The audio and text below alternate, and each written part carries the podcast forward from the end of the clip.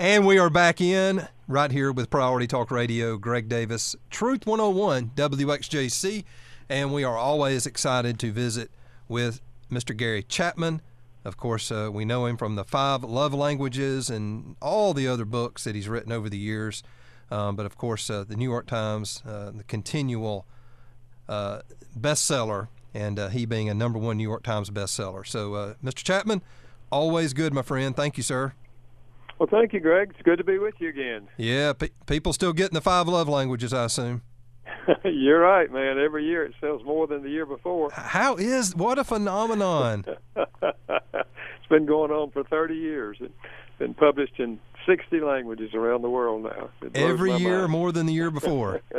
yep, yep. My goodness. Well, I love what you do. You help us in our relationships, and uh, you, you've just uh, not only in the church, but you, you, you, go way outside the church uh, with what you give us, and it reaches more people than I think probably anybody uh, when it comes to relationships. And you've done it again. Uh, you're talking to us about how to have a healthy family and uh, how we can do that, the steps we can take. Uh, so let's talk about it. Um, now, this is marriage and parenting, all of that. So I, you've told us before that the early years of your marriage weren't so great. Uh, talk to us about uh, how, how, things changed and what you did to uh, to now uh, have been married. How many years? Let me let me keep up. Sixty-two years, Greg. Wow, amazing. My wife says that's impossible because she's only forty-nine. take us take us on the journey because I know you've told us before the first few, few oh, yeah. years were not so great. Yeah, yeah, no, no. We had lots and lots of conflicts uh, during those years, and we didn't know how to solve conflicts because when you're in love, you don't think you'll have conflicts. So we ended up arguing, you know, because I knew I was right, and she knew she was right. And we tried right. to convince each other, and uh, so we had an experience that a lot of couples go through, and just real struggles in our relationship. And it didn't turn it didn't turn around overnight. I mean, it was sometime into our marriage when I began to realize, you know, this is not working. We got to do something different. And I just kind of said to God, you know, I don't know what else to do. And when I did, there came to my mind uh, an image of Jesus on his knees washing the feet of his disciples.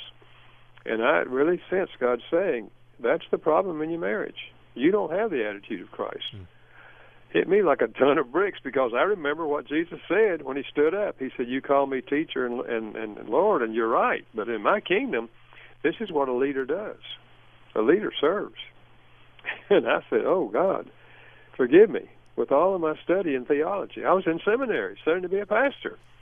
I've missed the whole point, you know." And I said, "Please give me the attitude of Christ toward my wife." And in retrospect, it was the greatest prayer I ever prayed about my marriage because God changed my heart toward her. And I began, three questions made it practical. When I was willing to ask these three questions, my marriage began to turn around. Simple questions. Mm-hmm. Honey, what could I do to help you? Second question, how could I make your life easier? Third question, how could I be a better husband? And when I was willing to ask those questions, she gave me answers. And when I began responding to those answers, it didn't happen overnight, but within three months, she started asking me those three questions. Wow. wow. And our marriage went up from there. So it's better to ask the question than to answer the question. Uh, you could have easily said, uh, "Honey, here's what you can do to help me. Uh, yeah. Here's what uh, you can do to make my life easier, and here's uh, how you can be a better wife." But uh, that's that's that's upside down, right? Absolutely. You know, if a husband or a wife, I don't care which one starts it, but if a husband or a wife takes that attitude and asks those questions, there's a good chance if you respond to those questions in a positive way that your spouse will begin to ask you those questions. It might be three months, it might be longer, I don't know. But love stimulates love. You know, the scriptures say we love God because God first loved us. The same principle is true in marriage. You love somebody in a meaningful way, serving them in a way that's meaningful to them chances are they're going to be reciprocating to you. And it's in that way that's meaningful, which was really sort of the uh, the core of, of the five love languages. Which, if people yeah. haven't heard the story, you, you didn't just come up with these out of the blue. Quick, quickly tell people how those came about.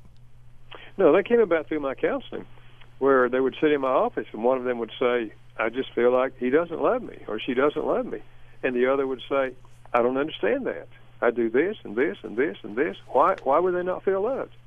And I just heard it over and over. So I went back through my notes finally and just read. Uh, when someone said, I feel like my spouse doesn't love me, what did they want? What were they complaining about? And their answers fell into five categories. And I later called them the five love languages and started using it in my counseling. That if you want her to feel love, you've got to express love in her language. If you want him to feel love, you've got to speak his language. And I would help couples discover their language and challenge them to go home and try it. And sometimes they'd come back in three weeks and say, Gary, this this is just changing the whole climate in our relationship.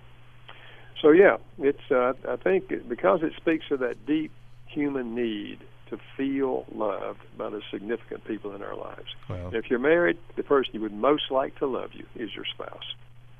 No doubt. And uh, if you're not familiar or if you haven't really delved into the five love languages, do that at uh, his website, five, the number five, lovelanguages.com. It's easy to find. It's all over the place, but uh, you can go right there to the website and great resources, and uh, uh, you can learn all about uh, these these five languages of love. All right, let's talk about these five traits that help create a healthy family. You've got them in your new book. It's a love language resource, The Five Traits of a Healthy Family. Tell us about them.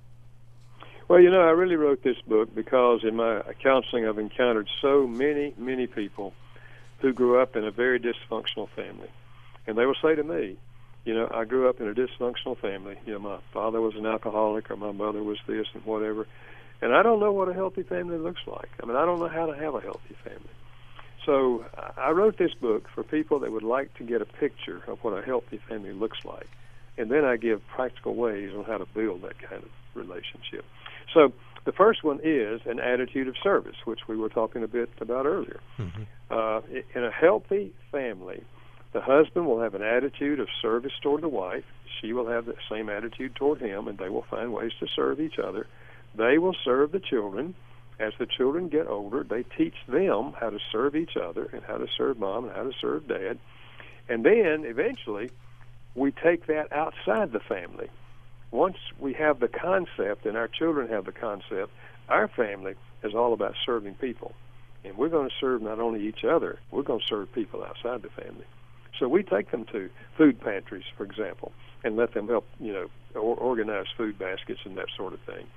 And uh, when we do, we're teaching our children a fundamental principle of adulthood, particularly from a Christian perspective. We are here to serve others.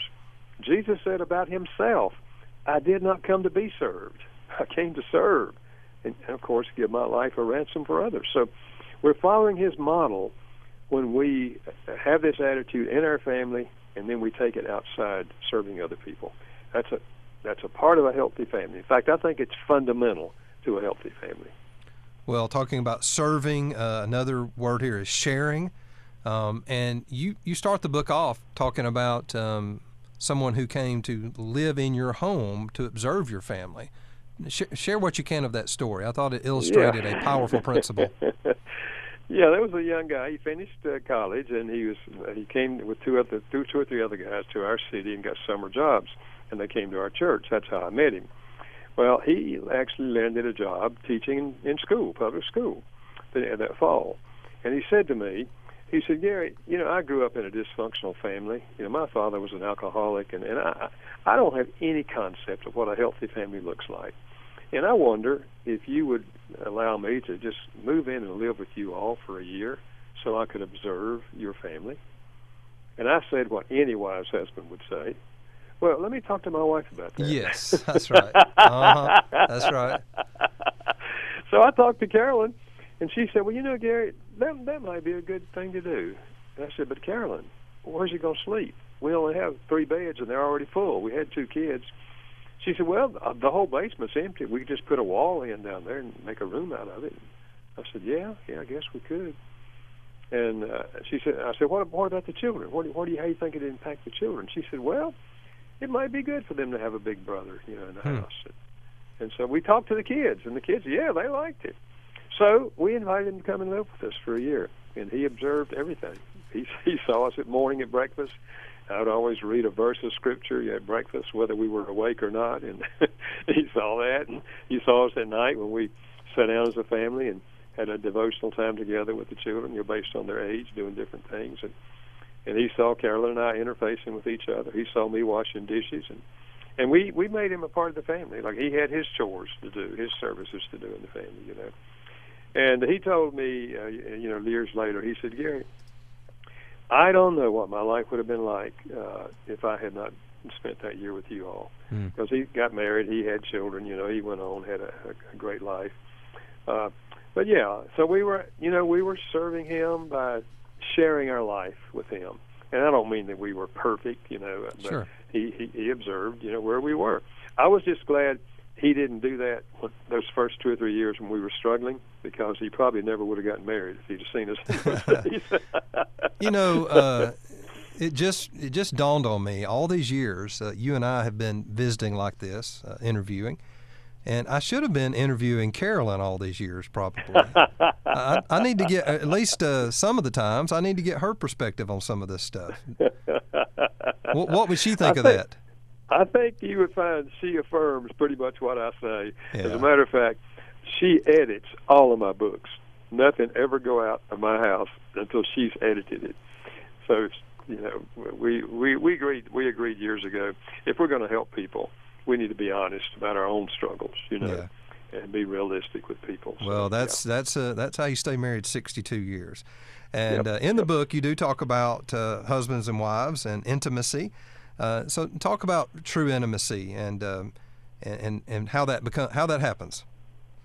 Yeah, you know, I think when many people hear the word intimacy, they think about the sexual part of marriage. Mm-hmm. But intimacy is far more than that. You know, when God said about Adam and Eve, the two are, to, or He was talking to them, that two will become one flesh. I mean, that's deep intimacy. But but it, it involves the whole of life. It, it, for example, it's intellectual intimacy sharing our thoughts, our feelings, our ideas, our, our our dreams with each other. And some couples have lost that. They don't have it because they would share an idea and their spouse would say, "Well, that won't work," or "That's not right," and they ended up arguing about it. You know, rather than hearing each other out. In a healthy uh, family, the husband and wife's going to have intellectual intimacy. They can share their thoughts with each other and, and, and talk about it. They'll have emotional intimacy they'll be sharing their emotions, positive and negative, with each other, and they'll be seeking to meet each other's emotional needs. For example, the need of love. You know, that's where the love languages comes in. So it's emotional intimacy, and it's uh, it's social intimacy. It's doing things together socially. Uh, maybe you don't like the symphony, but she loves the symphony. But you go with her because you want to spend time with her and do something that she enjoys. And before long, you learn what an oboe is. You know. right. So it's doing things with other people. You know, church has a social aspect because you're going to the worship together, and then you're you know sitting in a smaller class together. I hope. So and and, and that brings up spiritual intimacy. We're sharing our walk with God, and I don't mean we preach to each other. I don't mean we say, "I read this this morning, and you need to hear this." No, no, no, no, no, no. You know, it's, honey, I read this this morning. It was so meaningful to me. Uh, can I share this with you? It's just it's sharing our walk with God. And then yes, there is physical intimacy, but physical intimacy is impacted by whether or not we have all these other areas of intimacy. But in a healthy family, there will be these five different areas, and all of them, we will have a sense of being one. And I don't mean we agree on everything. You know, we agree to disagree, and, and we don't have to force each other to agree on everything. So there'll be that kind of intimacy in a healthy family. Well, absolutely. Dr. Gary Chapman is our uh, guest. It's Five Traits of a Healthy Family. It's the latest love language resource, and you can find those at the Five Love Languages uh, website or uh, just look Gary Chapman on Amazon. You'll find uh, the many books there, and uh, you'll be blessed by any of them. All right, uh, Dr. Chapman, we're going to take a quick break, come back on the other side for a few more moments. When we come back, let's talk parenting a little bit. Is that okay? Sure. Let's I'm do up for that. All righty. Hang on, folks. It's Priority Talk. Greg Davis here with you, visiting with author of The Five Love Languages, is now Five Traits of a Healthy Family, Gary Chapman. We are back in and we continue to visit with Gary Chapman. Uh, you know uh, the five love languages, and uh, the latest love language resource is now available Five Traits of a Healthy Family. And uh, we've been just kind of talking uh, generally about this and then talking about intimacy uh, with husbands and wives. And um, now let's talk parenting. uh, in the book. Uh, that's one of the five traits of a healthy family are parents who guide. Uh, talk to the parents out there uh, in this day and time. You've been doing this now for over six decades. Uh, and what I love about you is you've, you've never got disconnected from really doing this. You're still counseling families. You're still on staff with the same local church. You've been living in the same house in the same neighborhood for a long time. You're still in touch. Uh, you got kids and grandkids. Talk to us about, talk to the parents out there. What do we need to know about having a healthy family? Well, you know, it's our responsibility as parents to teach and train our children. We need to think in terms of we have 18 years to get them ready for adulthood. Now, I know they're not fully developed at 18. I understand that. But at 18, typically, they're going to go off to the university, they're going to join the military, or they're going to get a job. And so we got to think along those lines. So we want to teach and train them the things we believe are important for them. And remember, just as God gives us guidelines, you know, God says, don't do this, but do this. And all those grow out of His love for us. So out of our love, we have guidelines for our children. And we teach and train. That is, we use words, teaching, words, and training, actions. And you put those two together. Uh, you know, for example, uh, let's say a mother's fixing dinner. She goes to the door and she says, Johnny, dinner. And little Johnny just keeps playing. And then she goes back a second time and says the same thing, and a third time and says the same thing, and he just keeps playing. The fourth time, she says, Johnny, get home. And little Johnny comes home. Why did he come home on number four and not the first three? Because he learned when mother says, get home, if he doesn't come home, she will come down there, take him by the hand, and walk him home. And he doesn't want mother in the neighborhood, so he comes home. Now, if you want him to come home on the first call rather than the fourth call, it's fine with me if you want to call him four times. But if you put the action with number one that you normally put with number four, they'll come home on number one. Hmm. You will not go down but one time and walk him home, and he'll come home on number one. It's actions and words, you know, putting them together. Uh, for, for example, when my son was a teenager, I would go down once a month to the juvenile detention center on Saturday night and play ping pong with young men who were in detention. I started taking them with me, and we'd uh, play ping pong, and then we'd sit around and just talk to you know one or two of the guys, and they'd tell us their story and how they ended up there, and we would ride home, and I would just say, you know, Derek, think about it, man. That guy was your age. Mm. And, yeah, and, and what I'm trying to teach him is there's consequences when you do wrong. You know, when you when you break the law, there's consequences. Yeah. And so it, it's it's words and actions together that teach our children how to live in a responsible manner. Yeah, I had a similar um, opportunity with my son. Uh, I'm going to guess he was about ten or eleven, maybe, and uh, we were out. We were actually at a ball game, and uh, some uh, some I'm, I'm assuming probably college student, young you know young man was being arrested and instead of sort of avoiding it or getting around it, I just sort of kind of went that direction. We stopped and I had a similar conversation with him. And I said, You know why he's in that position? And we just had that conversation. Yep. And, uh, and he yep. still tells me that made an impact on him, you know, and go, you know, oh, yeah. he doesn't have to be there. He decided uh, he was going to be the authority and not follow authority and not fall under, uh, you know, the yep. consequences that are there. And so uh, you see what's happening. So, yeah, as a parent, you have to take uh, those opportunities that present themselves. And sometimes you can create them, but uh, sometimes they just find you, don't they? Absolutely, absolutely. Just keep your eyes and ears open. Yeah, I would cut out articles in the newspaper if I saw a teenager was uh, under the influence of alcohol driving a car and he got killed or he killed yep. somebody else. I just cut it out. I say, Derek, you might want to read this, son. This is really sad. Well, that is. Uh, where do you think most parents are missing it now? You know, which which end is is being missed the most? You think the the teaching, the training, or is it both? Is there one or the I, other I that in, it, in this day and time? Both. Yeah, I think it can be both. You know, I, I do think you know we tend to tell our children what we what we want them to, to know and just assume that they get it. Uh, but I think if you don't put both of them together, uh, they may they may pick up on just words, but putting them both together, words and actions, they're far more likely to pick up on what you're saying. Yeah. Now you talk about the gift of honor as well. Uh, uh, to show uh, to teach your children to show honor and respect. Talk about that. Yeah, I think in a healthy family, children will show respect for parents and will honor the parents. Now, I think respect comes first. The honor comes a little later. I think. Uh, and I think as parents, we have to recognize and accept the reality. We are the authority in the home, not children. Right. You know, three-year-olds are not supposed to be in charge of families. We have the responsibility to have rules that we think are healthy for them. Some things they don't do, some things they do, just like God gave to us. But we also should tell the child what the consequences will be if they break the rule so that they know and you know what the consequences will be.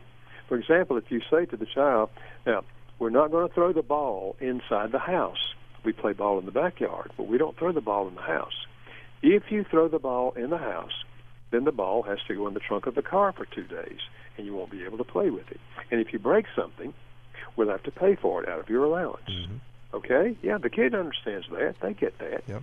So if they do throw the ball, then you just say, you know, Johnny, you normally keep the rules, but this time you broke the rule. Remember? And he remembers, she remembers, you know. And you say, now you remember what has to happen, right? They start crying and they nod their head yes. You say, okay, let's go put the ball in the trunk of the car. Because when you break the rule, you have to suffer the consequences. And I don't know what the vase will cost that was broken, but we'll have to find out and take it out of your allowance. But listen, man, I love you, and you usually keep the rules. I love you. You kind of wrap it in love, Mhm. but you let them suffer the consequences. And they learn then to respect you as the authority. You know, I talk with public school teachers who say to me, Gary, I spend half my time just trying to keep order in the room so I can teach. absolutely. Because they don't respect they don't respect the teacher. So if they don't learn to respect parents as being the authority, then they won't respect other authority figures in their lives. Uh, Gary Chapman, it's Five Traits of a Healthy Family, the latest uh, love language resource. Um, and let's just talk to husbands uh, finally. And, and you, you address all of these separately, uh, the, these uh, five uh, traits, and uh, deals with uh, all the things we're talking about um, marriage and husbands and wives and kids and parenting. But let's talk about husbands. We need husbands to lead out and to love, and that's the way you break it break it down, so we can have a healthy family. Talk about uh, the leader of the family. Uh, we've talked about love, but that's controversial. A lot of women have a hard time understanding that, and men do as well. Yeah, you're absolutely right. I think in a healthy family, the husband will, husband will be a loving leader, but don't ever separate those two words. I think there. I think many men have have tried to make it contemporary, and they say, you know, when the Bible says the husband's the head of the wife, as Christ is the head of the church, well, that means that he's the president. You know, she's the vice president, or he's the general who tells her what to do. no, no, no. What did the what did Jesus do as the leader of the church? He died for the church. It's loving leadership. And so the husband takes the lead in loving his wife, seeking to minister to her needs and to the children. And I don't know many wives that will turn away from a husband who leads like that. Now, if we if we apply it and say, well, he's the dictator, you know, he makes the decisions, he has the final word, and all this kind of stuff. Yeah, I mean, women are going to rebel against that, and they should. Uh, but loving leaders, and I've been many wives have said to me, I just wish he would take more leadership. You know, especially in the spiritual area. I hear that. You know, I I wish I wish he would initiate having devotions with the family, or you know, initiate uh, getting the children in a youth program or something. They, they, they would like for him to take more leadership in, in that area, uh, as long as you know, and in other areas also, if he has a loving attitude. Well, absolutely, and that is the kind of uh, love and leadership, loving leadership, that's needed in our families. And uh, men, uh, we've really got to step up. Look, I, this book, there's not a family unit out there, Christian or non-Christian, that couldn't benefit uh, from this book, Five Traits of a Healthy Family. It is chock full of the kind of advice that you're hearing Gary Chapman share with us here on the program, and uh, we really encourage you to get it. Uh, it's the number five, so just fivelovelanguages.com would get you there to the to the site. And Gary, pretty much everything's available there, right? I mean, they can find it other places, but every they can go through there and Yeah. find everything. Yeah, all of my books. There's a there's a blurb on all my books there, and they can order them from uh, Moody Publishers there, or they can go to Amazon and find them as well. Yeah. Well, it's always a pleasure to visit with you, and as I told you earlier, uh, you keep writing them and uh, get, putting this good stuff out there for us families and uh, helping us with our relationships. And we'll certainly keep visiting with you because it's our honor to do so. And uh, we get a lot of encouragement from you and a lot of wisdom from you. And uh, we thank you for uh, the many, the, the decades now, over six decades of, of, of kind of being in this kind of family business. Well, in my family, yes. Now, in helping others, it's been more like 40 or 45. 45 years. year. Yeah, your family. That's right. That's right. Uh, so Yeah. uh, we are uh, certainly blessed. Uh, thank you, sir, and uh, we'll do it again uh, when the time is right. All right. Well, thank you, Greg, and keep up the good work. I appreciate what you're doing. Of course. Thank you.